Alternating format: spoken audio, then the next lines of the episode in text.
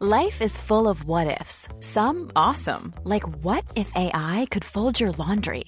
And some, well, less awesome, like what if you have unexpected medical costs?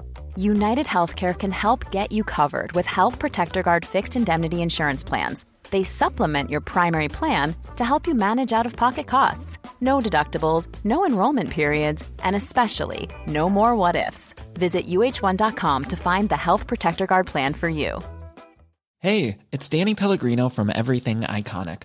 Ready to upgrade your style game without blowing your budget? Check out Quince. They've got all the good stuff shirts and polos, activewear, and fine leather goods, all at 50 to 80% less than other high end brands. And the best part?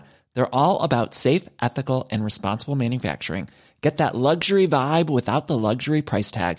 Hit up quince.com slash upgrade for free shipping and 365 day returns on your next order. That's quince.com slash upgrade.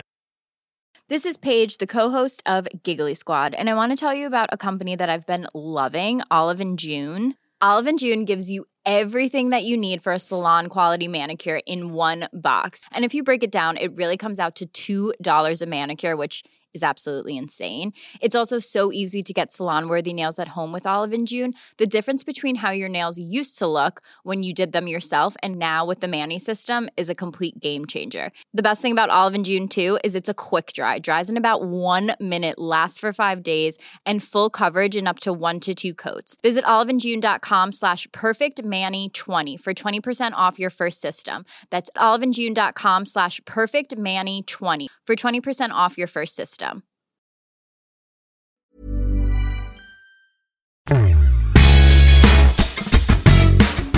Att Zlatan Ibrahimovic finns med på en lista över spelare eller tränare som vunnit ligan i fyra eller fler europeiska länder är inte så konstigt.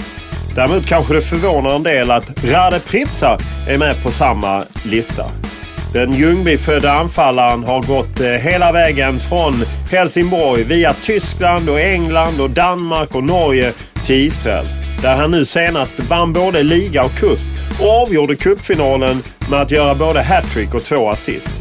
I dagsläget är han hemma i huset i Lomma, för det är där familjen bor vanligtvis numera. För hans två söner spelar faktiskt i Malmö FF. Och eh, det är därifrån When you're ready to pop the question, the last thing you want to do is second guess the ring. At Bluenile.com, you can design a one of a kind ring with the ease and convenience of shopping online. Choose your diamond and setting. When you find the one, you'll get it delivered right to your door. Go to Bluenile.com and use promo code LISTEN to get $50 off your purchase of $500 or more. That's code LISTEN at Bluenile.com for $50 off your purchase. Bluenile.com code LISTEN. Planning for your next trip? Elevate your travel style with Quince. Quince has all the jet setting essentials you'll want for your next getaway, like European linen, premium luggage options, buttery soft Italian leather bags, and so much more. And it's all priced at 50 to 80% less than similar brands. Plus, Quince only works with factories that use safe and ethical manufacturing practices. Pack your bags with high-quality essentials you'll be wearing for vacations to come with Quince. Go to quince.com slash trip for free shipping and 365-day returns. Millions of people have lost weight with personalized plans from Noom, like Evan, who can't stand salads and still lost 50 pounds. Salads generally for most people are the easy button, right? For me, that wasn't an option. I never really was a salad guy. That's just not who I am. But Noom worked for me. Get your personalized plan today at Noom.com. Real Noom user compensated to provide their story. In four weeks, the typical Noom user can expect to lose one to two pounds per week. Individual results may vary. Han lägger upp strategin för hur han ska ta karriären vidare efter 13 år i utlandet. För han är inte mätt ännu, utan hoppas på ännu en flytt. Och han är kontraktslös, så alla allsvenska klubbar som är sugna kan kanske vända sig till honom. Som vanligt börjar vi med en faktaruta.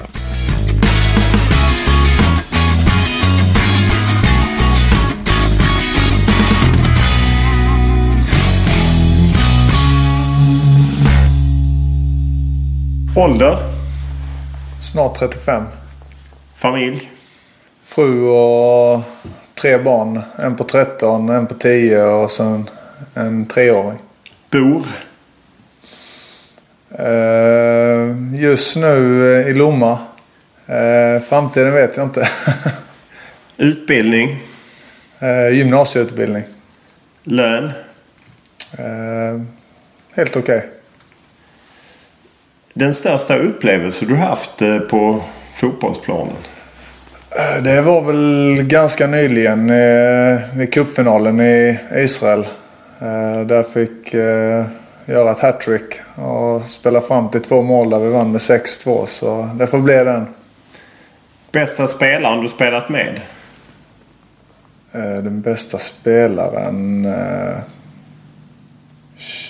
Jari Littmanen. Finns det någon eh, medalj, du har ju vunnit väldigt mycket, finns det någon medalj du värdesätter lite extra? Uh, ja, cupguldet nu. Uh, I och med det var tio år sedan de vann kuppen senast. Men även det första guldet i Israel var också tio år sedan innan de hade vunnit det. Så det får bli de två där. Och eh, om man jag vet inte om du tillhör den kategori av spelare som byter tröjor. Är det någon tröja du har bytt till dig? Du har haft en väldigt lång karriär. Jag har aldrig gjort det. Eh, när jag har gjort det så är det oftast för att någon polare har frågat. Kan du inte byta med han? Eh, och så har jag gett bort tröjan då. Eh, men den, den kändaste där det måste vara Davor Shuka. När han spelade i 1860 München. Då gav jag bort den till en eh, släkting nere i Kroatien. Det var stort. Ja, det var mycket stort. Värsta motståndaren du stött på på planen? Den tuffaste i alla fall, och den fulaste. Eh, Bularus. När han spelade i Hamburg. Han var riktigt ful. Eh, och bästa publik du spelat inför?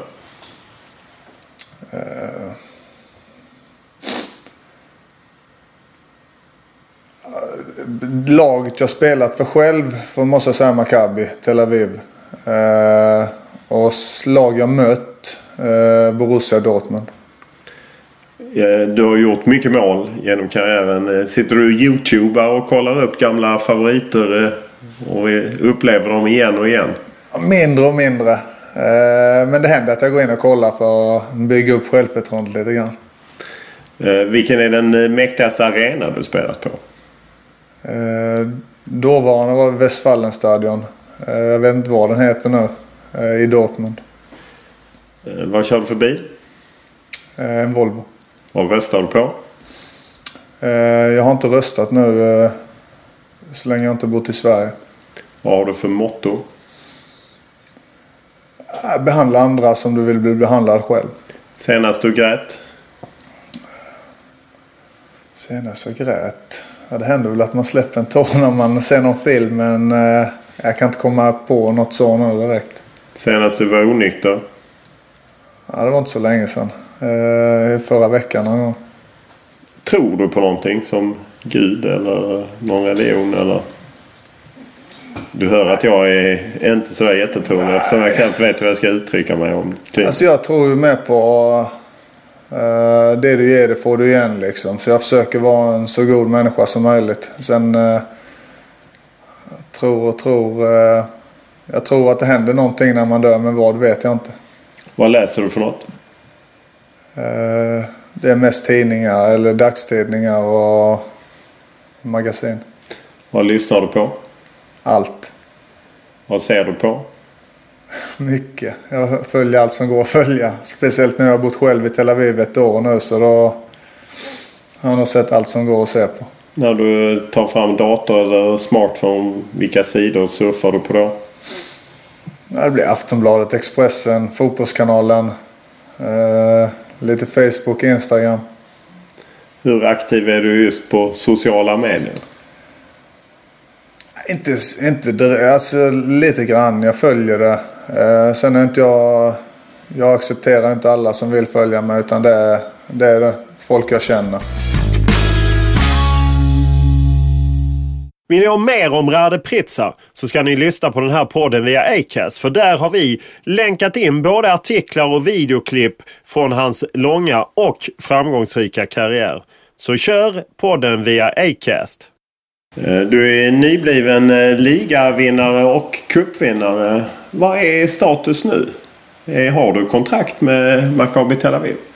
Nej, nu är framtiden oviss. Uh, uh, ingenting är väl eh, stängt när det gäller Maccabi. Uh, det kan bli att det blir en fortsättning där men just nu så vet jag inte vad som händer.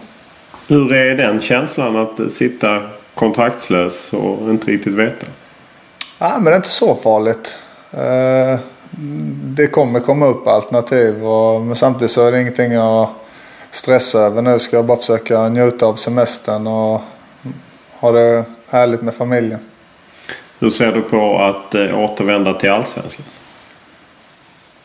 Ja, men det har väl alltid varit ett mål egentligen. Eh, sen eh, som läget är nu, jag kommer inte, jag kommer inte stänga några dörrar till, till någonting egentligen. Utan jag kommer lyssna på det som kommer dyka upp.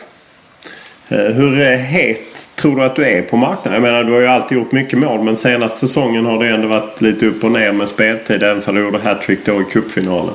Ja, denna säsongen var lite tyngre. Jag åkte på en skada där i början på december. En eh, magskada som höll mig borta i fyra månader. Och även innan jag fick den skadan så hade jag ont i magen. Eh, så det tog ett tag innan vi, vi kom fram till vad det var. Eh, men just nu så känns det bra och kroppen vet jag håller i alla fall eh, två år till håller den utan problem. Men du sa inte på hur het du är på marknaden. Eh, nej, jag vet inte hur het jag är. Eh, eh, jag tror inte det kommer vara några problem för mig att hitta en ny klubb om jag ska vara helt ärlig. Helsingborg känns ju som det givna alternativet om man tittar på din historia. Du är förvisso från Ljungby men slog ju igenom Helsingborg vann SM-guld innan du tog klivet ut i, i Europa. Hur, hur är kontakterna med HF? Jag har väl lite kontrakt med Lindström då. Som jag är bra vän med. Eh, och jag följer dem givetvis. Eh, jag ser dem så ofta jag kan och det är ju laget i mitt hjärta då. Eh, Sen om det ska bli aktuellt, eh, det, det kan inte jag svara på. Nej, men du har inte någon kontakt med Henrik Larsson eller de som styr klubben eller Jesper Jansson som var där tidigare? Jeppe har jag väl alltid haft kontakt med genom åren. Eh, Som ju dock inte är kvar i HF. Nej, han är inte kvar. Henke har inte, han har inte haft någon kontakt med heller. Hur är... Man, nu bor du ju i Lomma och då tänker man kanske det är ändå rätt nära Malmö FF och eh, Daniel Andersson eh, träffade honom på flyget ner och då, ah, är det då, vilka kontakter har du med Malmö FF? Nej, inte mer än att mina två söner spelar i Malmö FF då. Så det, jag följer dem så, så ofta jag kan. Och, eh, och, ja, som jag sa tidigare, HIF är mitt lag. Och, men mina pojkar har aldrig lyckats få med mig. De har alltid hållit på Malmö. Eh, frugans eh, familj har alltid varit Malmö FF-fans. De fick med sig pojkarna. Men eh, du säger HF i ditt lag. Utesluter det att spela för Malmö FF? Nej, jag utesluter aldrig någonting. Utan jag tycker alltid man ska hålla dörrar öppna. Men jag tror inte det är så aktuellt med att spela i Malmö FF. Nej. För att du inte vill eller för att den, de inte vill? nej, men jag tror de, eh, de har en bra trupp och har gjort det riktigt bra. Jag vet inte om jag hade varit särskilt intressant för dem heller. Nej, nej, jag tänkte du har, en tränare som du känner väl. Åge Hareide som ju tränar Malmö som ju gav dig chansen en gång i tiden. Ja, han betyder mycket för mig. Eh, jag har träffat honom några gånger under åren. Eh, även när HF skulle kvala in till Champions League så eh, försökte han att få mig tillbaka. Men eh, ja, Det blev inte så. det blev inte så. Men om du, hur viktigt är det för dig att spela vidare? Alltså du är verkligen inställd på att spela vidare. Det, du Ja. slutar inte. Nej, jag slutar absolut inte. Utan jag känner att kroppen håller bra. Och, så jag ser ingen anledning att ens tänka tanken. Vilken nivå håller du? Är du bättre än allsvenskan? Det är så man ska tänka att du siktar hellre utåt. Eh, alltså nu spelar ju Maccabi eh, som vi har vunnit ligan tre år i rad. Och, eh, vi hade säkerligen varit ett... Vi hade slått som guldet i Allsvenskan också så det, det håller bra nivå. Så, sen vilken nivå... Jag kommer ju lätt klara av att spela på toppnivå något år till. Eh, det, men ni, ni bosätter er i Lomma nu så att det är så fall att du ska antingen åka härifrån eller typ pendla in till Danmark och spela eller eh, något liknande. Ja, jag, kommer, jag flyttar inte hem än i alla fall. Uh, jag kan inte, jag, jag, det är så svårt att prata om framtiden för jag vet ju inte vad som händer. Eh, men eh, blir det utomlands så blir det ju till, som det har varit detta året där familjen har fått komma och hälsa på mig där jag har varit. Och jag kommer hem så fort jag får läge till att åka hem. Eh, men det, det är svårt att snacka om framtiden. Du har ju bott tre år i Israel. Hur, och jag menar, det är inte många svenskar som har spelat i israeliska ligan. Hur, hur hamnade du där? Ja, kontraktet med Rosenborg eh, gick ut och så fick jag ett samtal från eh, eh, Eh, från agenten då. Som berättade om intresset från eh, Maccabi. Eh, Jordi Cruyff hade då blivit, eh, precis blivit sportchef. Och han var sportchef i en klubb, Larnaca på Cypern innan dess. Och vi hade spelat mot dem med Rosenborg i, i Euroleague-kvalet. Och då hade han fattat tycke och ville ha mig till Maccabi. Eh, det var ju lite osäkert på grund av, eh, man vet ju inte så mycket om själva landet. Man vet ju att det är oroligt. Eh, så det var en liten funderare på men han lugnade ner mig ganska mycket och det är inget jag ångrat idag. Hur, hur var livet där? För jag menar du bodde ju där två år med din familj och sen då ett år själv och man ändå läste om när det har varit oroligheter mellan Israel och Palestina och de har skjutits raketer och ner i skyddsrum och så. Hur, hur är det att leva med det? Ja, det var då förra sommaren. Det var lite... En konstig känsla var det första gången man fick uppleva det. Eh, det är klart man blev lite, lite rädd och osäker. Eh, man vet inte vad som ska hända egentligen. Eh, men efter en, två gånger liksom. Man, man märker det händer ingenting. Och, så den rädslan försvann ganska snabbt. Och även för, för frun och barnen. Eh, jag vet ju, pojkarna var inte rädda för fem öre. Eh, Anna var väl lite mer ängslig men... Eh, eh mer en obehagskänsla i början. Men sen var det hur lugnt som helst. Sen är det aldrig kul eh, när sånt händer. Nej det är det inte. Alltså just eh, att, att man då spelar fotboll och samtidigt så pågår liksom en jag menar att en kamp liksom och folk dör och det är, Alltså hur är, hur är känslan då? Ja, det är inte kul. Uh, uh, man följer ju nyheterna och sånt vad som händer men det är svårt att... Ja, man vet inte vad man ska säga om det. Man, man vill inte säga för mycket heller. Tränaren eh, då, Oscar Garcia, han sa upp sig av säkerhetsskäl. Eller eh, så har det i alla fall framskymtat i media. Ja, det framkom ju så. Men så var väl inte eh, riktigt sanningen vad jag tror i alla fall. Utan det var mycket på grund av resultaten då i både Champions League-kvalet och sista eh, Europa League-kvalmatchen där som vi förlorade då innan han avgick. Men det är klart det spelade säkerligen roll med kriget också. Tror du det är en del spelare som tvekar att flytta just till Israel av, av det skälet? Jag tror det. För innan man, eh, innan man har varit där och ser hur det är så tror jag alla, alla bildar sig en eh, uppfattning hur de tror det. Det gjorde jag också innan jag, innan jag bestämde mig för att gå dit. Eh, Eh, men jag, som jag sa, jag har inte ångrat eh, beslutet jag tog för fem öre. Utan jag tycker det är ett fantastiskt land att bo. Har du satt dig in i liksom den minst sagt komplicerade politiska situationen mellan palestinier och Israel? Och har du en uppfattning kring Ja, det är klart. Jag har försökt lära mig så mycket som möjligt. Eh, och vi hade ju några, eh, vad man ska säga, israeliska araber i laget också. Eh, där man får höra, man får höra allas versioner lite. Men, sen vill inte jag blanda in mig för mycket. Utan, men jag tyckte det har varit viktigt för mig att lära mig lite om vad som försiggår och sånt. Kan det vara viktigt som spelare att ta ställning i en sån eller är det, tycker du att det är skönare att dra sig tillbaka och inte sticka ut?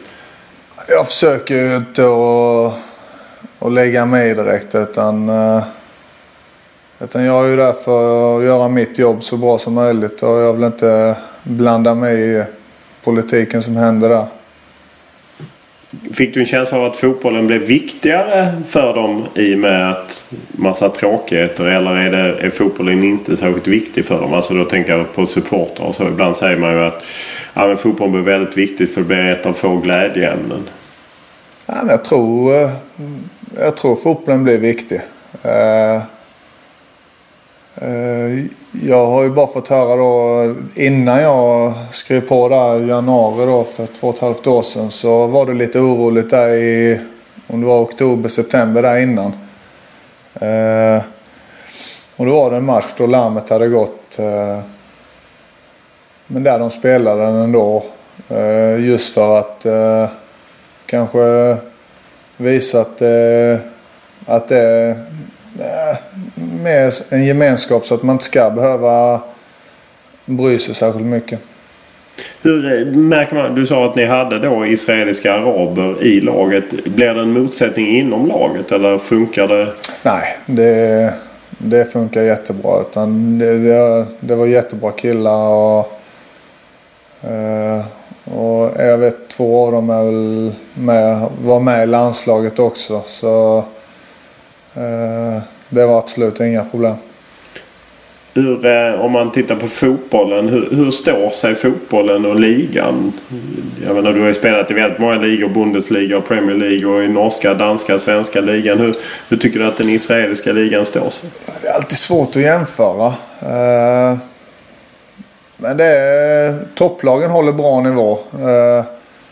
Topp fyra jag skulle vilja säga att det håller ungefär samma nivå som de skandinaviska ligorna.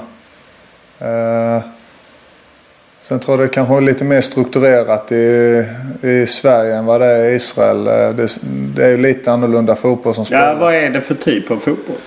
Det är ju sällan man ser israeliska ligan på TV. Ja. Alltså nu har jag ju haft eh, två spanska tränare och en portugis då. Men eh, det är inte mycket långbollar. Vi slår ju inte en långboll utan det är från målvakten eh, ska du spelas. Även om det är någon kommer att pressa så ska du helst spela ut bollen. Eh, det var väl den stora skillnaden jämfört med Norge kanske där, man, där det var en långboll och, och, och löpa. Pritsa ska upp och skarva eller upp i en duell liksom. Nej men eh, där är väl den största skillnaden. Hur eh, lärde du dig hebreiska? Nej, det, det är klart jag kan några enstaka ord men eh, ja, det är ett omöjligt språk för mig att lära mig. Hur var livet, om vi bortser från de tråkiga, hur var livet annars i Tel Aviv? Det är en underbar stad. Eh, du har stränderna, du har den goda maten. Du har någonting att göra hela tiden. Du behöver aldrig gå och ha tråkigt. Eh, sen något som jag tycker är trevligt också det är att eh, det är alltid folk i rörelse. Det, det spelar ingen roll vilken tidpunkt på dygnet som du är ute så det är alltid, det är alltid folk ute. Det är inte många svenska spelare som blivit värvade av Erik Hamrén, inte bara en gång utan två gånger. Rade Pritsa tillhör dem och eh, han började med att hjälpa Erik Hamrén i Ålborg. Och eh, när eh, den nuvarande svenska förbundskaptenen var tränare för norska Rosenborg, vem vände han sig till då? Ja, Rade Pritsa blev återigen eh, värvad av svenske tränaren och Rade Pritsa hjälpte sedan Rosenborg att ta någon titel till. Därför är det kanske lite konstigt att Rade Pritsa inte fått fler chanser i landslaget under Hamrén. Men det visar sig att Pritsa faktiskt nobbat landslaget ja, det är ju en rätt eh, exklusiv skara det också. Av spelare som blir uttagna men eh, inte väljer att vara med. Och i det här fallet så var det nog förståeligt för alla inblandade.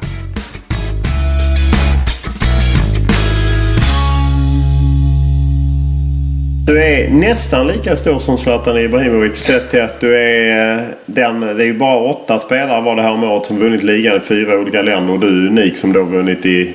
Det enda som har vunnit i Norge, Danmark och Sverige. Ja. Hur, hur kommer det sig att du har blivit en sån vinnare? Nej, jag vet inte. Uh, uh, det är lite små marginaler. Jag vet inte. Ålborg, när jag kom till Ålborg så var det Erik som tog mig. Då hade vi ett uh, riktigt... Hamrén alltså. Ja, Erik Hamrén ja. Uh, då hade vi ett riktigt bra lag. Eh, kom trea då första året jag var där. Så andra året så vann vi ligan. Nu var jag bara där ett halvår innan jag flyttade då. Eh, och sen när jag kom till Rosenborg så hade de haft en liten downperiod och satsade hårt. Eh, kom man in i rätt, rätt tidpunkt där med och lyckades vinna. Och, och samma sak med Tel Aviv egentligen. Då hade inte de vunnit på tio år och då hade de ändå försökt satsa i många år och inte lyckats. Men så lyckades det bra där det året man kom dit. Eh, Väldigt små marginaler kanske. När man pratar om Zlatan som då har vunnit 10 eller 11 ligatitlar på x antal år så pratar man ju ofta om att det är på något sätt han som är en vinnare. Men du vill mer tillskriva det som att det är tillfälligt och du har ändå tagit sju olika titlar. Eller sju, sex ligatitlar och en massa cuptitlar. Ja, alltså, det, man ska aldrig jämföra. Jag kan inte jämföra. Nej, nej. Det, Men det är klart. eh, Du är på en annan nivå. Ja, men det är klart det är svårt att...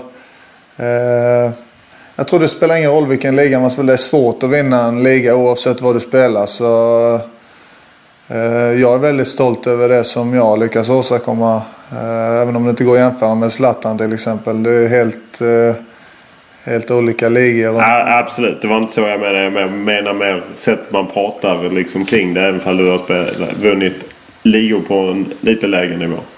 Så ska man ju ändå vinna. Är det någon titel av, som, av ligatitlarna som du värderar lite högre? Ja, men det ska väl kanske vara det eh, första och, och nu sista cuptiteln som jag sa tidigare. I och med att det har varit, var så lång tid eh, innan de hade vunnit då, innan Maccabi hade vunnit. Så det, det kändes lite extra. Hur var, om man går tillbaka i början av karriären, hur var det att vinna SM-guld med Helsingborg? Men det var också väldigt stort. Det var ju i stort sett min första säsong eh, eh, i min karriär då. I min eh, seniorkarriär. Eh, så det också, det rankar också väldigt högt. Och, eh, och sen har det danska ligan så ett par titlar med Rosenborg. Ja. Ni var väldigt dominanta återigen en period där. Kan det vara tråkigt att spela i ett lag som dominerar så mycket? Jag hade, fick ju två titlar där och den, jag kommer ihåg den första där så tänkte man uff, nu blir det fest liksom. Eh, men det, det blev inte så mycket fest. Eh, vi firade kanske med några... det var kanske 100-200 fans som firade med oss. Och jag frågade Dorre då, Micke Dorsin. Eh, är det alltid så här dåligt när det vinner guld? Ja, de är så vana. Jag kommer ihåg han berättade den första gången de hade vunnit. Eh, han hade också förväntat sig stor fest. Ja, men då käkar vi en pizza då efter matchen. Och det var det.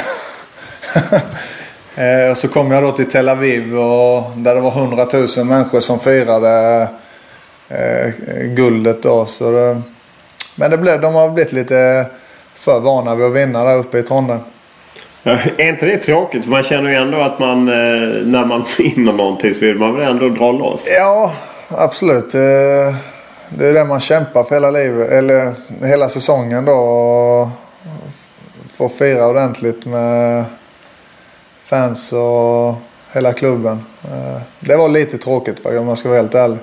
Så att det är det som sticker ut från eh, tiden i Israel. Att där kunde man verkligen eh, Ja, festa loss. där var, ja, men där var det verkligen... Eh, eh, som jag sa, det var 100 000 människor på torget. Eh, ja, det var en stor fest.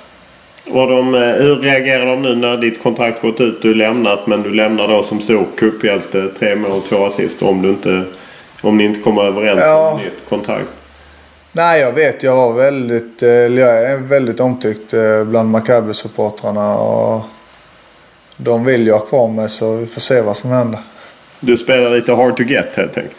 Nej, men jag förstår ju eh, klubben också. Du får bara ha fem utlänningar och jag blev 35 nu i år och jag var skadad rätt så mycket denna säsongen så de vill ändå... De vill inte stänga några dörrar men de vill kanske se vad som... Vad, som, vad de kan få in också. Men det är inga dörrar stängda.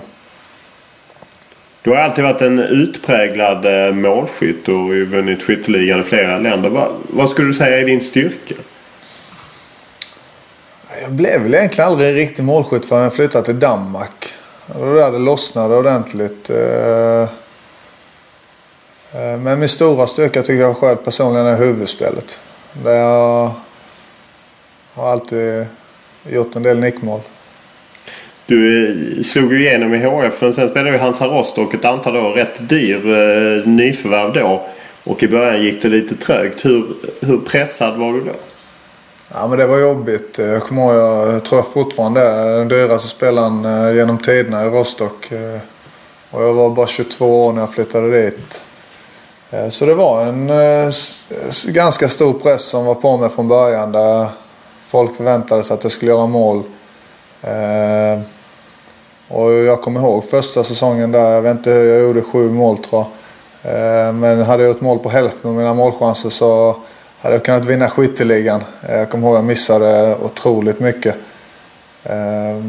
Men det var, det var en ganska jobbig period rent mentalt. Och just för att inte jag gjorde så mycket mål som eh, jag borde göra kanske. Var det extra tufft för att det var Tyskland där klimatet både i media och i omklädningsrum är rätt hårt?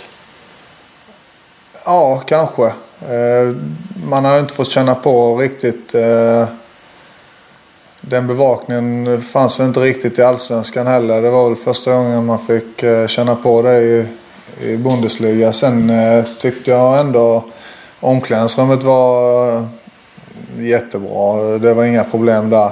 Och så var vi ju ganska många svenskar så, som kunde hjälpa en. Så det, det var absolut inga problem. Men det var med pressen som man hade som var det jobbiga. Fick du någon hjälp av klubben då? Ja, de trodde ju hela tiden på mig. Eh, och jag kände hela tiden eh, stöttning från, eh, från hela klubben. I stort sett från, från presidenten neråt. Det var väldigt bra folk i, i Rostock. Just eh, när man som målskytt går i en längre måltorka så brukar man ju säga åtminstone utåt sett att ah, men målen betyder inte så mycket. Vem, inte så viktigt vem som gör dem eller att det har kommit chanserna. Det är det viktiga. Men hur går de verkliga tankarna? Nej, men som, mål, som eh, anfallare så är det ju så är det ju målen som räknas. Eh, eh, sen ju äldre man har blivit desto mer eh, är det nog viktigt för mig själv personligen att jag känner att jag har gjort en bra match. Målet kanske inte är det allra viktigaste nu längre utan har jag gett allt och har hjälpt laget så är det mycket viktigare för mig personligen nu. Hur mycket tränar du extra på just avslutningar? Att nöta vissa grejer för att utveckla ditt kunnande i straffområdet eller runt straffområdet? Idag är det väl inte så mycket. Idag är jag jag är rädd att man, att man ska skada sig. Och, eh, men det var ju ganska mycket när man var yngre att man stod kvar. Jag kunde gå ut innan träning eh, en timme innan och stå och skjuta några hundra skott eh, utan att det påverkade. Men idag kan jag inte göra det på samma sätt. Vad betydde det? Var det rent mentalt någonting eller betydde det verkligen att du nötte in avslut? Eller? Bara få känslan och, och bara känna nätet. Det kan jag ju... Det tycker jag ju nu när jag är hemma. Vi har ett mål i trädgården där jag står och skjuter med ungarna. Eh, Jag tycker det är lika kul fortfarande att stå och dra på lite. Hur viktigt är det att vara egoistisk i, i de lägena just när du kommer ut kanske i Europa och det på, på något sätt hänger ditt jobb på att du gör dina mål? Jag vet inte. Det är som jag sa nu eh, genom åren nu så kanske man fokuserar lite mer på att göra sina lagkamrater bättre också. Eh, idag kommer jag fri med målvakten och jag har en lagspelare vid sidan om mig så passar jag nio, nio gånger av tio så att han får göra målet. Eh, Medan eh, ute i Europa så är det kanske lite mer egoistiskt men jag, jag vet inte. Det, jag tror det är viktigare att vara en lagspelare. Varför? Jag tycker man får... Det, det som jag lever mycket efter, det du är det får du igen. Och jag får igen de målen om jag spelar fram till dem också. Förstod du direkt när du var ung att, att ja, men jag kan nog bli någonting och jag kan framförallt bli anfallare? Alltså jag var ju... När jag var där 13-14 års åldern. Jag tror jag gjorde min debut i A-laget när jag var 14. Eh, och då var du som anfallare. Men i Smålandslaget så spelade jag som innermittfältare. Eh, på elitpojklägret som innermittfältare. Det var där först när man kom med i pojklandslaget som jag blev lite ytter och lite anfallare. Eh, men i A-laget i Ljungby då var det som anfallare. Det var det jag blev värvad till, till HIF då med. Vad tror du det betyder för din utveckling att du spelade A-lagsfotboll så tidigt? Ja, men det betydde nog en del. Eh, jag fick en eh, tuffhet tror jag. Eh, och genom min karriär så har jag varit, jag har spelat hårt och, och det fick jag nog mycket på grund av att jag spelade med någon som var mycket äldre när jag var liten. Men sen samtidigt som idag så tror jag det är viktigare att få en, en bra grundutbildning i ett elitsatsande lag eh, än, vad det än om du spelar i en lite mindre klubb. Finns det någon tränare eller några tränare som känner att ja, men de har varit helt avgörande för mitt kliv? Ja, Jörgen Lennartsson är väl den som, eh, som tog mig till HIF då och som betydde mycket. Eh, och därefter så var det Åge som tog upp mig i A-laget. Eh, som också har betytt mycket. Och sen eh, måste jag nämna Erik Hamrén. Både Ålborg och, och Rosenborg som... Eh, så är det väl de tränarna som har betytt mest för mig i min karriär. Vad, vad är det de har som gör att de kan eh, få dig och kanske andra unga spelare att lyfta? Jögge var ju eh, riktigt bra för, eh, med oss yngre då. Han var ju tuff och, eh, men på ett bra sätt tyckte jag. Eh, Åge var, hade ju alltid han hade ju alltid, han var alltid glad men han kunde bli riktigt eh, förbannad om det krävdes också. Men han gav oss yngre chansen i HIF och det betyder mycket för oss. Och sen Erik har, har väl lärt mig mycket med den mentala biten. Eh, eh, vad som krävs och där man har fått tänka till lite, eh, lite mer än vad man gjorde tidigare kanske. Du hade ju en eh, rätt hyfsad karriär i u landslaget Spelat lite landskamper och ändå trots din koppling till Erik Hamrén så har det inte blivit något landslag egentligen. Nej, jag var ju kallad att någon januari-turné när jag var i Rosenborg. Eh, men då opererade jag anklarna. Så då fick jag tacka nej till det.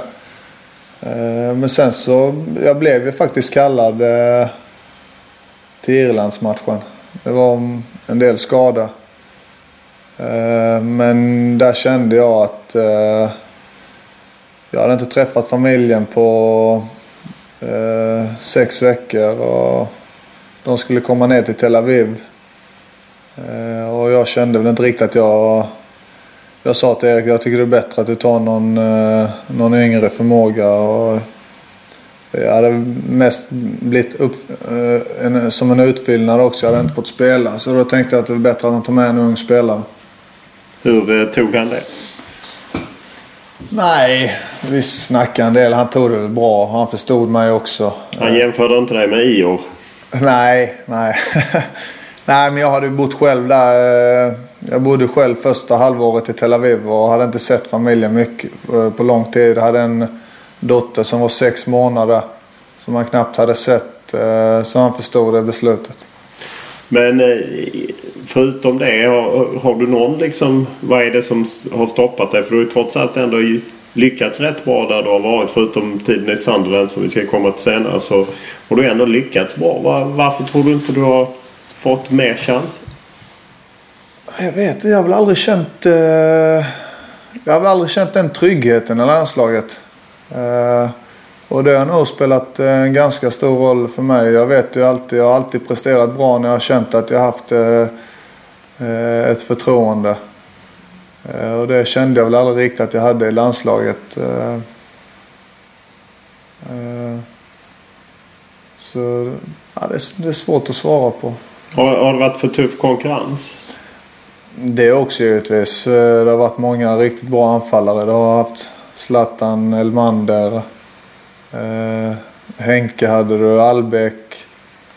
Eh, på senare år Ola Toivonen, Marcus Berg. Eh, det har inte varit några dåliga spelare heller att slåss med. Hur, hur mycket har du varit sugen på att vara med i landslaget?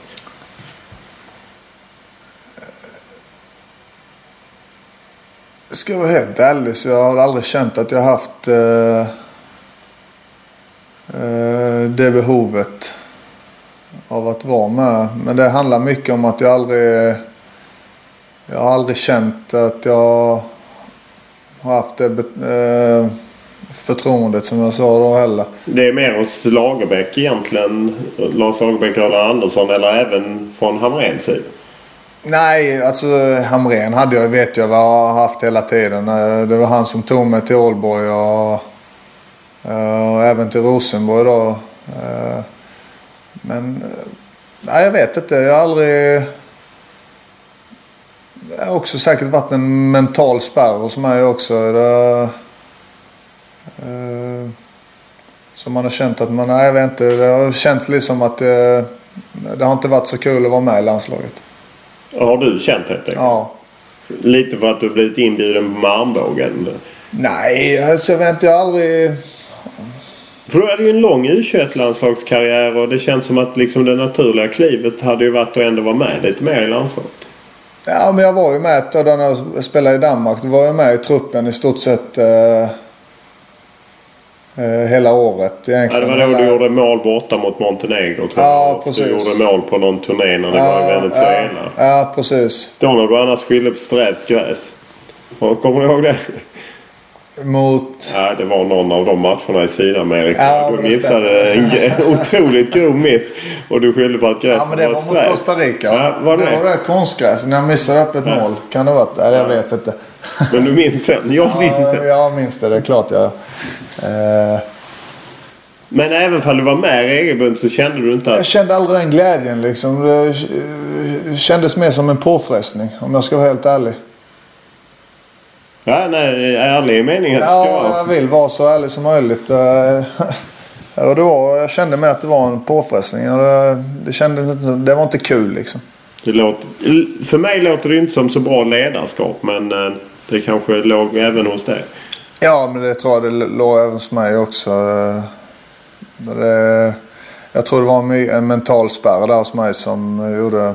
Sen hade jag jätte bra killar i laget. Jag trivdes jättebra i laget men eh, nej, jag vet inte vad det Det var något som inte var bra i alla fall. Finns det någon tid där du känner att här var jag i toppform men när du inte fick chansen att hur fan kunde de missa det? Nej, det är det väl inte egentligen. Eh, Så det, det, det var så bra spelare i, i laget så det var, det var i stort sett omöjligt att, att slå sig in när du hade Henke och Zlatan. Och även Albeck som ju, gjorde mycket mål. Följer du landslaget idag? Ja, jag följde varje match. Vad, hur ser du på dem? Nej, men det, jag kommer ihåg när Erik tog över. Hans, eh, var första matchen mot Holland borta där. Eh, Ja, då hade han gjort några matcher innan. Men det var i alla fall... Den, eh, det var andra tävlingsmatchen. Först slog de Ungern hemma och sen var andra tävlingsmatchen var Holland borta. Holland borta. Där det var mycket gnäll kommer jag ihåg. Eh, men där jag tycker de spelade bra. Men att de släppte in kanske lite billiga mål. Men rent fotbollsmässigt tycker jag de gjorde en bra match. Och det, jag kommer ihåg att jag snackade med Erik om det också. Och jag sa vad jag tyckte. Eh, så jag tycker han har fått lite oför, oförskämt med skit. Än vad han borde ha fått. Eh, Varför det? Nej, men resultaten har väl inte varit eh, som folk har velat. Ja, nej men va- varför tycker du att han har fått oförtjänt mycket skit då? eller?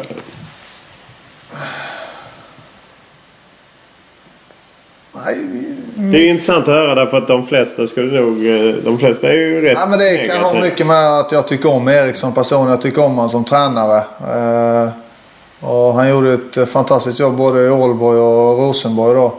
Eh, sen hoppas jag att eh, eh, han kommer lyckas bra här nu i detta kvalet också. Det hade varit eh, riktigt kul för honom. Kan det vara så att hans sätt att jobba passar bättre i ett klubblag än i ett landslag? Det kan vara. Eh, han är ju en person han tycker om att ha kontakt med sina spelare. Det är väl lite lättare i ett klubblag kanske. För att det är vi som följer landslaget och även runt omkring så tycker man ju till slut att det blir för mycket prat om shining och attityd och vilja och liksom... Men du gillar det som spelare? Nej, men han är ju... Erik är ju en sån person där han vill att, eh, att man ska visa... Ut med bröstet? Ja, ut med bröstet och vara positiv liksom. Och Det är ju sån han är. Utan det är inget, det är inget spel han kör. Utan han är ju sån, sån som person. Ja, nej, han är ju en väldigt känslomänniska och kan ju bli också, åtminstone får man intryck, vara lite sårad av eh, kritik och liknande. Kan du, se, kan du se det att han liksom tycker att det är jobbigt? Ja, kanske lite. Eh, eh, Därför önskar jag att det kommer gå bra för honom. Tror du det? Ja, det tror jag.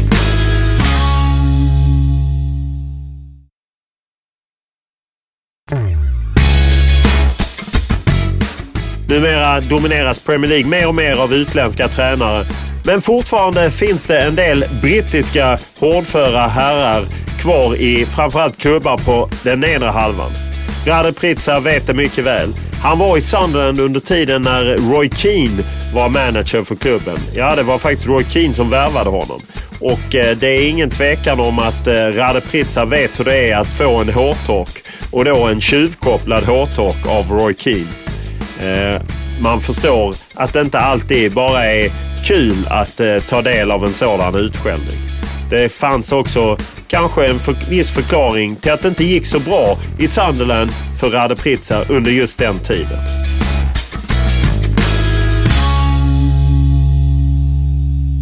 En av många eh, klubbar under din 13 år långa utlandskarriär var ju Sunderland. Mm. Där du blev köpt. Roy Keane var väl inte manager när du blev köpt men han tog över? Eller? Nej, han var där. Ja, Ja, det var han som köpte det? ja. Hur, eh, du fick chansen till en början och sen fem sex matcher och sen bara blev det inte mer. Nej, Vad, vad gick snett? Nej, det började ju riktigt bra där. Fick göra mål i debuten. Och, eh, och andra matchen var väl mot Liverpool tror jag, borta. Där jag kom in efter, eh, efter redan några minuter. Och sen blev jag utbytt igen i halvtid. Eller i andra halvlek. Eh, då hade jag kommit från en semester och jag hade lite eh, problem med ryggen just den matchen. Eh, och så hade jag lite problem med skador eh, på vårsäsongen där. Eh, och sen så efter semestern så kommer jag ihåg var en träningsmatch vi spelade mot eh, Sporting Lissabon. Mm, där jag gjorde ett misstag så mm, missade markering på en hörna så att det blev mål. Då fick jag världens utskällning. Eh, och efter det så, så var det ganska kört. Eh, eh, det spelar ingen roll vad jag gjorde utan jag skulle inte få chansen. Vad sa Roy Keane efter den missade hörnan? Eller missade markeringen på hörnan? Vad sa han ordagrant? Nej, jag kan inte nämna, nämna de orden. Var det så grovt? Ja, det var grovt. Uh, uh, så det är inget som ska tas upp. Hur tar man det? När man liksom, för jag antar att det var i omklädningsrummet inför andra spelare och, och han då tappar det helt. Hur, hur tar man det? Nej, alltså det är aldrig kul ju att få skit. Eh, det var många andra spelare som också fick skit men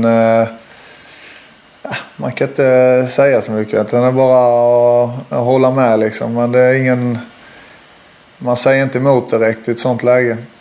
Är det så att man blir rädd för dem? Nej, rädd kan, kan jag inte säga att jag blir. Men... Hade det hänt i Sverige så hade... Då hade man nog sagt emot. Men är du ute i... Utanför de skandinaviska gränserna så, så är man tyst. Man, man får ta till sig det tränaren säger och bara vara tyst. Var det så att du satt ner och han liksom stod? Var det som man kan tänka sig på film ungefär och han stod och bara skrek? Nej, jag kommer inte ihåg riktigt så hur, hur det var. Men eh, lite så var det. Ändå har jag läst intervjuer där du säger att ah, men Roy Keane var väldigt trevlig egentligen. Eh, och liksom, han var inte så. Men när man liksom läser mer om honom så verkar han ju vara ja, det verkar finnas två sidor minst av Roy Keane. jag vill inte säga för mycket. Uh, är du rädd att möta honom på planen? Nej, men uh, jag tycker inte om att snacka för mycket om andra, om andra personer. Men uh, ja, det var en, en, tuff, en tuff period av min fotbollskarriär. Men om man eh, ser på den, jag menar han är ju inte ensam om att stå för den ledarstilen. Hur, hur eh, tror du att man kan få spelare att funka bättre på, med en sån ledarstil? Jag tror inte det. Uh, uh, jag tror ju jag tror ju mer på den skandinaviska stilen eller vad jag ska säga. Uh, jag tror spelare mår bättre av det. Vissa, vissa tränare är så. Men är det inte också lite resursslöseri? Jag menar här värvar de dig dyrt i ett, ett fönster från Ålborg. Du var skyttekung och betalar liksom mycket och så gör du mål direkt och spelar bra och sen skadeproblem och sen så ett misstag i en träningsmatch. På något sätt så sänker man ju sin egen investering också. Ja, jag kommer ihåg när jag kom dit. Eh, eh, då hade de väl nästan haft eh, 100 spelare på, jag vet inte, två, tre år. Eh, jag tror det är svårt att lyckas som fotbollslag om man ska hålla på så. Eh, sen måste jag säga att jag hade ju... Eh, Roy ville att jag skulle gå ut på lån då. Jag hade tre, fyra olika alternativ. Men det var samma sak där med familjen. Det passade inte riktigt utan jag, skulle jag flytta så ville jag flytta permanent. Och det ville inte han helt enkelt? Jo, men det, det löste sig inte förrän eh, ja, då när jag flyttade till Rosenborg. Hur, hur mycket tar man en diskussion om man sitter så i frysboxen? Hur mycket försöker man prata antingen med klubben eller managern? Eller låter man sin agent sköta det?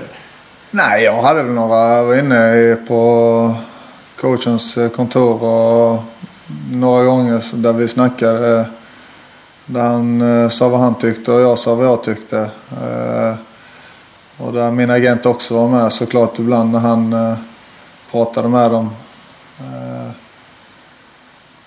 Men jag tror det, ja. Man måste nog snacka lite med dem själv. Man kan inte bara låta sin agent göra om man eh, tänker sig, du är inte förvånad eh, att du ser att Sunderland år efter år ligger där. För de verkar ju ha samma problem med både omsättning på spelare och omsättning på managers. Vad är, hur ska man komma runt det? Att man, det verkar inte som de löser just problemen genom att köpa nytt hela tiden. Nej, jag vet inte. Det, det är omöjligt att svara på. Uh, jag tror... Långsiktigt så tror jag inte det är en bra grej att byta för mycket. Hur mycket, jag menar om man kommer till Premier League då vet man att det är en av de rika, eller det är den rikaste ligan och ofta höga löner. Hur mycket blir det att ah, jag sitter av ett år till för att liksom då sen behöver jag inte jobba sådär jättemycket mer? Det är klart man hade de tankarna. Jag hade kunnat, jag hade ju tre och ett halvt år. Eh, jag skrev ju fyra och ett halvt år tror jag det var. Nej, tre och ett halvt år skrev jag. Där jag hade eh, några år kvar som jag kunde sitta kvar och, casha in eller vad man ska säga. Men eh, jag var ju 28, 29 där och kände väl att jag hade mycket mer att ge. Eh, hade jag varit kvar där de åren då så hade antagligen fotbollskarriären varit slut. Så det var inget, när Rosenborg kom in i bilden så var det inget svårt beslut för mig att ta. Hur hanterar man en sån period att försöka bygga upp sitt självförtroende? För det låter ju inte som att Roy Keane kommer in, eller vem det nu är som är manager, kommer in och säger att kom igen nu Radde, nu kör vi liksom. Det här vänder vi på. Utan hur, hur hanterar man sådana motgångar? Det är svårt mentalt. Eh, eh, men jag, jag försökte intala mig själv när jag skulle bara träna när det var hårda träningar. Det var ibland där jag fick eh, jag fick löpa när de andra, fick, eh, när de andra tränade. Fick jag löpa och då försökte jag intala mig själv att eh, det här gör jag för, för nästa klubb jag kommer till. Eh, det är inte alltid lätt men eh, man får göra så, så gott det går. Det, jag vet ju att det förekommer men ibland låter det ju som medeltiden. Att man liksom försöker straffa ut just att eh, antingen får man träna med U21-laget eller han läste ju Guillermo Mollins hur han blev behandlad i Anderlecht. Plötsligt fick han vara med juniorlaget. De tog hans tröjnummer. Och hur mycket sånt har du upplevt? Ja, men det har förekommit en del. Eh, I Tyskland kommer jag ihåg när vi, när vi förlorade en match så så träningen dagen efter så var det ut i skogen och springa 5-6 kilometer. Inte speciellt hårt men eh, riktigt jobbigt mentalt. Eh, medan som vi vann så kunde vi få tre dagar ledigt. Eh, och i England så hade jag en period där jag fick, eh, jag fick komma in eh, åtta på morgonen och inte åka hem förrän klockan fem på, på eftermiddagen. Eh, och jag, jag och några spelare till.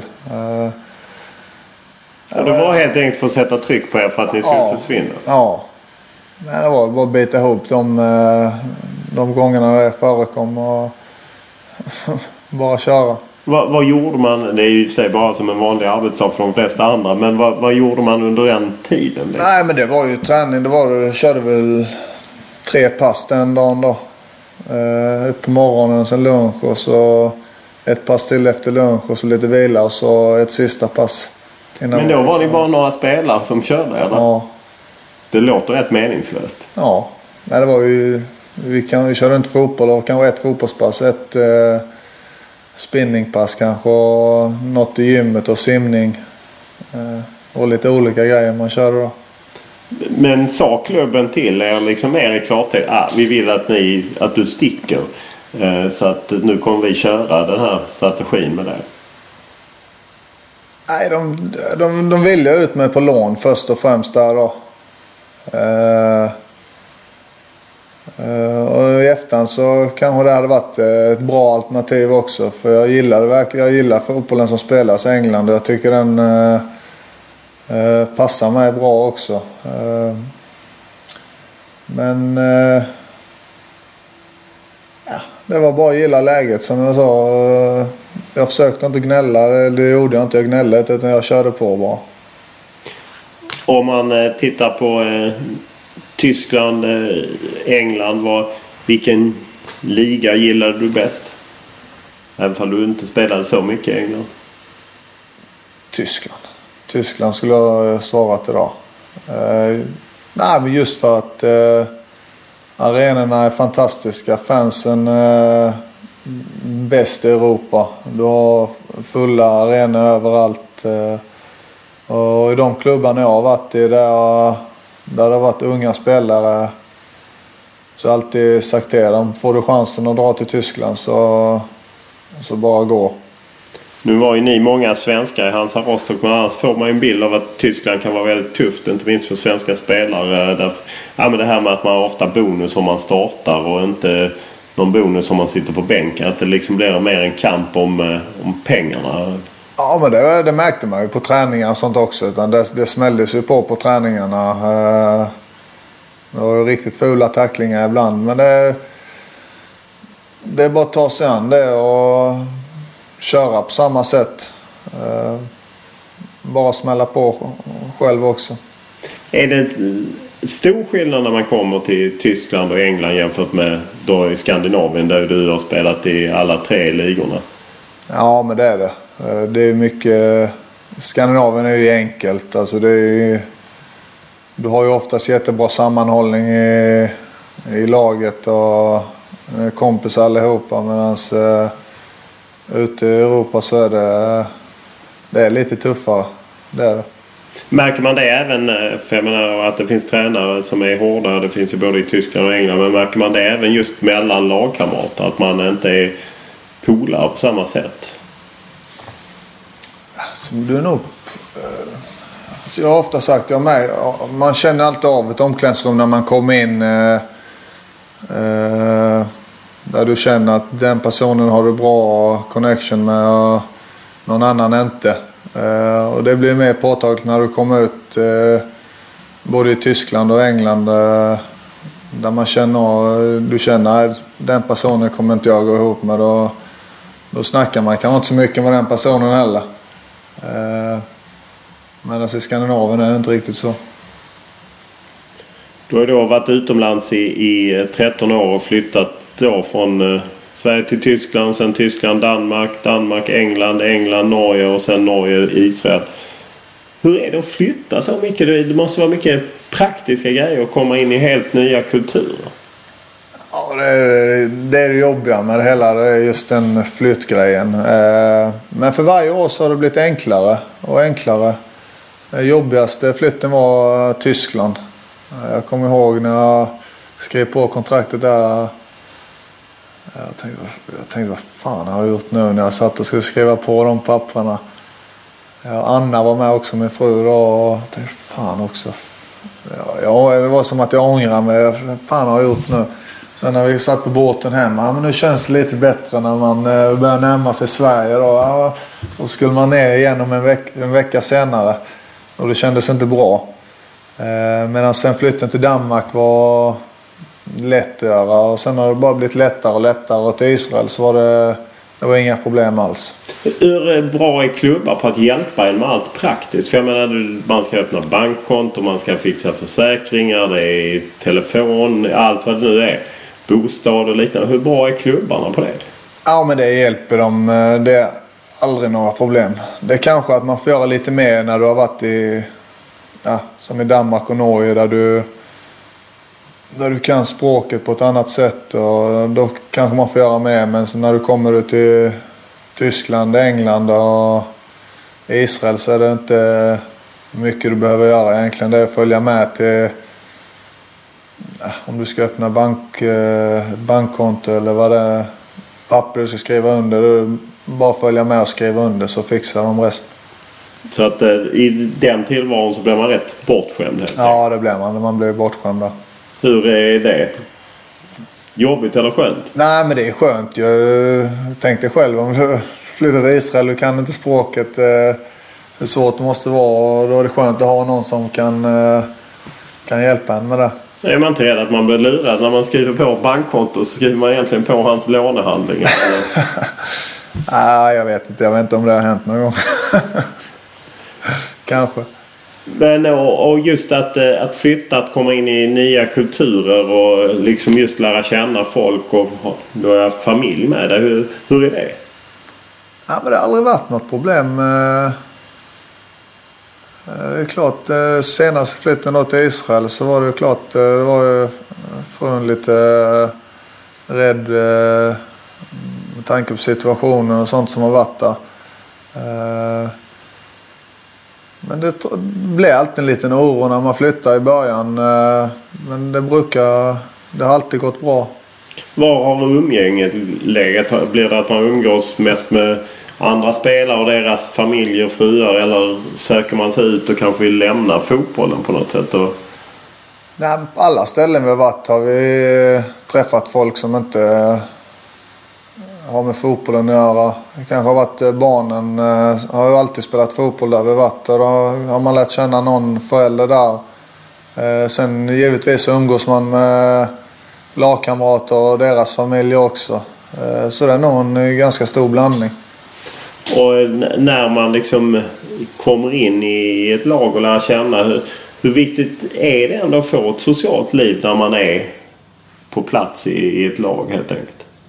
Ja, men det är viktigt. Eh, jag tror inte det blir så kul om du kommer till ett lag där du sitter tyst i omklädningsrummet och inte säger någonting. Utan det gäller att ta för sig lite och lära känna de andra spelarna. Du kommer må bättre av det själv också. Du kommer ha det mycket roligare när du väl är där. Hur vanligt är det med olika sådana inkilning och sånt? Eh, har man det i alla olika ligor som du varit i? Nej. Det var väl enda gången jag... Det var när jag kom upp i A-laget i HF. Då var det inkilning. Eh, men på de andra ställena har det inte varit något, eh, något alls. Det är inget man har internationellt? Nej. Eh, kanske vissa klubbar har det men inte de jag har varit Rätt skönt att slippa eller? ja, det är mycket skönt. du, du vill inte gå in i hf inkil Nej, men det var inte så farligt. Utan det var med de nya spelarna skulle betala en middag. Uh, och, uh, middag och dricka för en kväll. Så det var inte så jobbigt. Du har ju då varit eh, utlandsproffs i så många år och tjänat bra med pengar. Vad, vad har du investerat i? Ja, men det är väl, jag har en uh, stuga i Åre och, och så huset här i Lomma. Det räcker gott och väl. Är du intresserad av att liksom förvalta pengar eller är det mer att du bara släpper det till någon annan? Eller? Nej, det har väl jag börjat... Du är ju smålänning. Ja, men jag är inte snål. Nej, okay. Nej, men eh, de senare åren eh, tycker jag det är kul att börja läsa på lite om eh, lite aktieinvesteringar och sånt. Eh, har jag börjat in, intressera mig för. Eh, hur rädd är man att bli lurad? För jag menar, man har ju pratat med en del andra spelare som säger att ja, men man får hur många förfrågningar som helst och folk vill att man ska investera och så. Nej, det har varit rätt så lugnt. Eh, det har inte varit eh, något direkt så för min del. För även vanligt nu att läsa om liksom både proffs i Premier League som har tjänat enorma pengar som sen är pankat fem år efter de har slutat och samma i USA. Kan du förstå det? Att man ändå tjänar så mycket pengar under så kort tid och sen ändå hinner göra av med allt? När det handlar om sådana extrema summor så är det konstigt. Det är lite skrämmande faktiskt. Uh, uh, man, jag vet inte vad de har gjort med... De har kanske eldat upp Ja, precis. Nej, nej, men eh, det är väl en lite annan kultur i England också. Jag vet inte lite skumma där.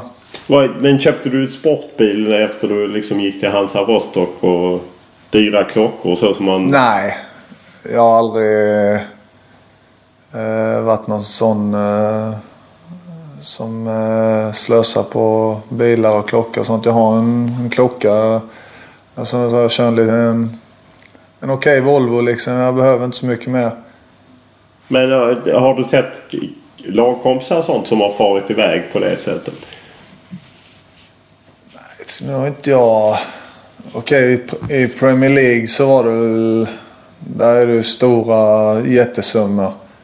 Eh, jag spelar med bland annat uh, då. Som, jag vet inte hur många han hade. 15 bilar tror jag. Kommer en ny bil varje dag till träningen. Men annars så är de andra klubbarna så har det inte varit sådana extrema summor heller. Nej, Nej det är mer Sunderland och eh, där man kommer i, i kamouflagefärgad sportbil. ja, ja, precis. Ja, stort tack för detta. Ja, tack. Rade Pritz är en spelare som jag varit lite nyfiken på att snacka med under en längre tid. Han har ju haft en lite kanske brokig men ändå en häftig karriär som eh, tagit honom till flera länder och till många framgångar. Och faktum är att jag egentligen velat prata med honom om hur det har varit i Israel och spela för Maccabi Tel Aviv. Och eh, i dessa tider så läste jag plötsligt att hans fru bodde i Lomma och att hans två söner spelade i Malmö FF. Och jag började forska lite mer i det och lyckades få fram ett eh, nummer till hans fru och eh, hon vidarebefordrade mitt nummer till Rade Pritsa som hörde av sig väldigt snabbt och skulle komma hem på semester och vi bestämde träff i Lomma. Och Det är också lite befriande med en fotbollsspelare som kommer och hämtar eh, i Lomma centrum och han har lånat en eh, kompis lägenhet eh, så att vi ska kunna sitta i lugn och ro eftersom han har små barn. För han vet ju med poddinspelningen och ja, det är ett rätt trevligt samtal både före och efter poddinspelningen. Vi sitter och snackar eh, livet och lite annat efter vi har eh, kört poddinspelningen och äter lite glass. Och, ja, jag måste säga att jag blev rätt förtjust i Radepritsa och hans lite sköna inställning eh, till livet och till fotbollen. Och jag hoppas verkligen att han hittar någon bra klubb. Och det hade ju varit lite kul att se honom i Allsvenskan igen. Podden rullar vidare och målsättningen är att vi kör hela sommaren. Redan nu vet jag att nästa måndag är det en intervju med succédomaren Mohammed Al-Hakim som eh, flydde från Irak som liten och som sen nu blivit en av svenska, Sveriges sju Fifa-domare.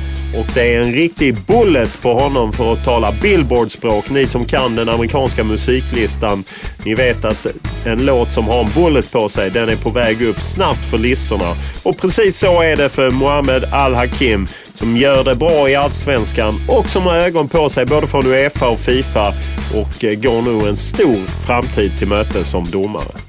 Och ni hittar som vanligt podden på iTunes, Acast, där ni hittar poddar enklast genom att googla Lund eller att eh, gå in på fotbollskanalen.se. Som vanligt är jag tacksam för all form av feedback eller gästönskemål. olof.lund.tv4.se är mejladressen. Eller Twitter, Olof Lund i ett ord. Eller Instagram, Olof Lund i ett ord. Så det är bara att komma med era önskemål.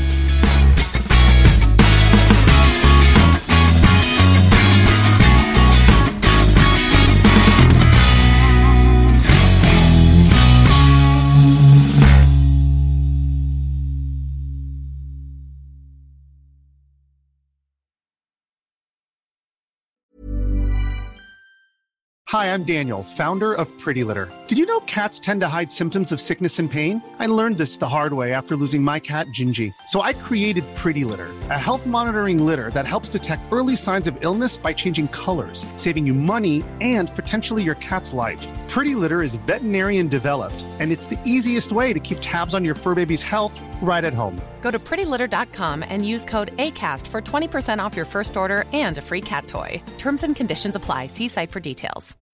When you need mealtime inspiration, it's worth shopping Kroger, where you'll find over 30,000 mouthwatering choices that excite your inner foodie. And no matter what tasty choice you make, you'll enjoy our everyday low prices, plus extra ways to save, like digital coupons worth over $600 each week. You can also save up to $1 off per gallon at the pump with fuel points. More savings and more inspiring flavors make shopping Kroger worth it every time. Kroger, fresh for everyone. Fuel restrictions apply. Save big money and transform your home with new appliances now at Menards. We offer the lowest prices and the largest in stock appliance selection. Ready to take home today. Check out top appliance brands, including KitchenAid, Maytag, Whirlpool, Amana, and Criterion. Upgrade your home and save big money on new appliances at Menards. Shop our entire selection of appliance options online today at menards.com. Save big money at Menards.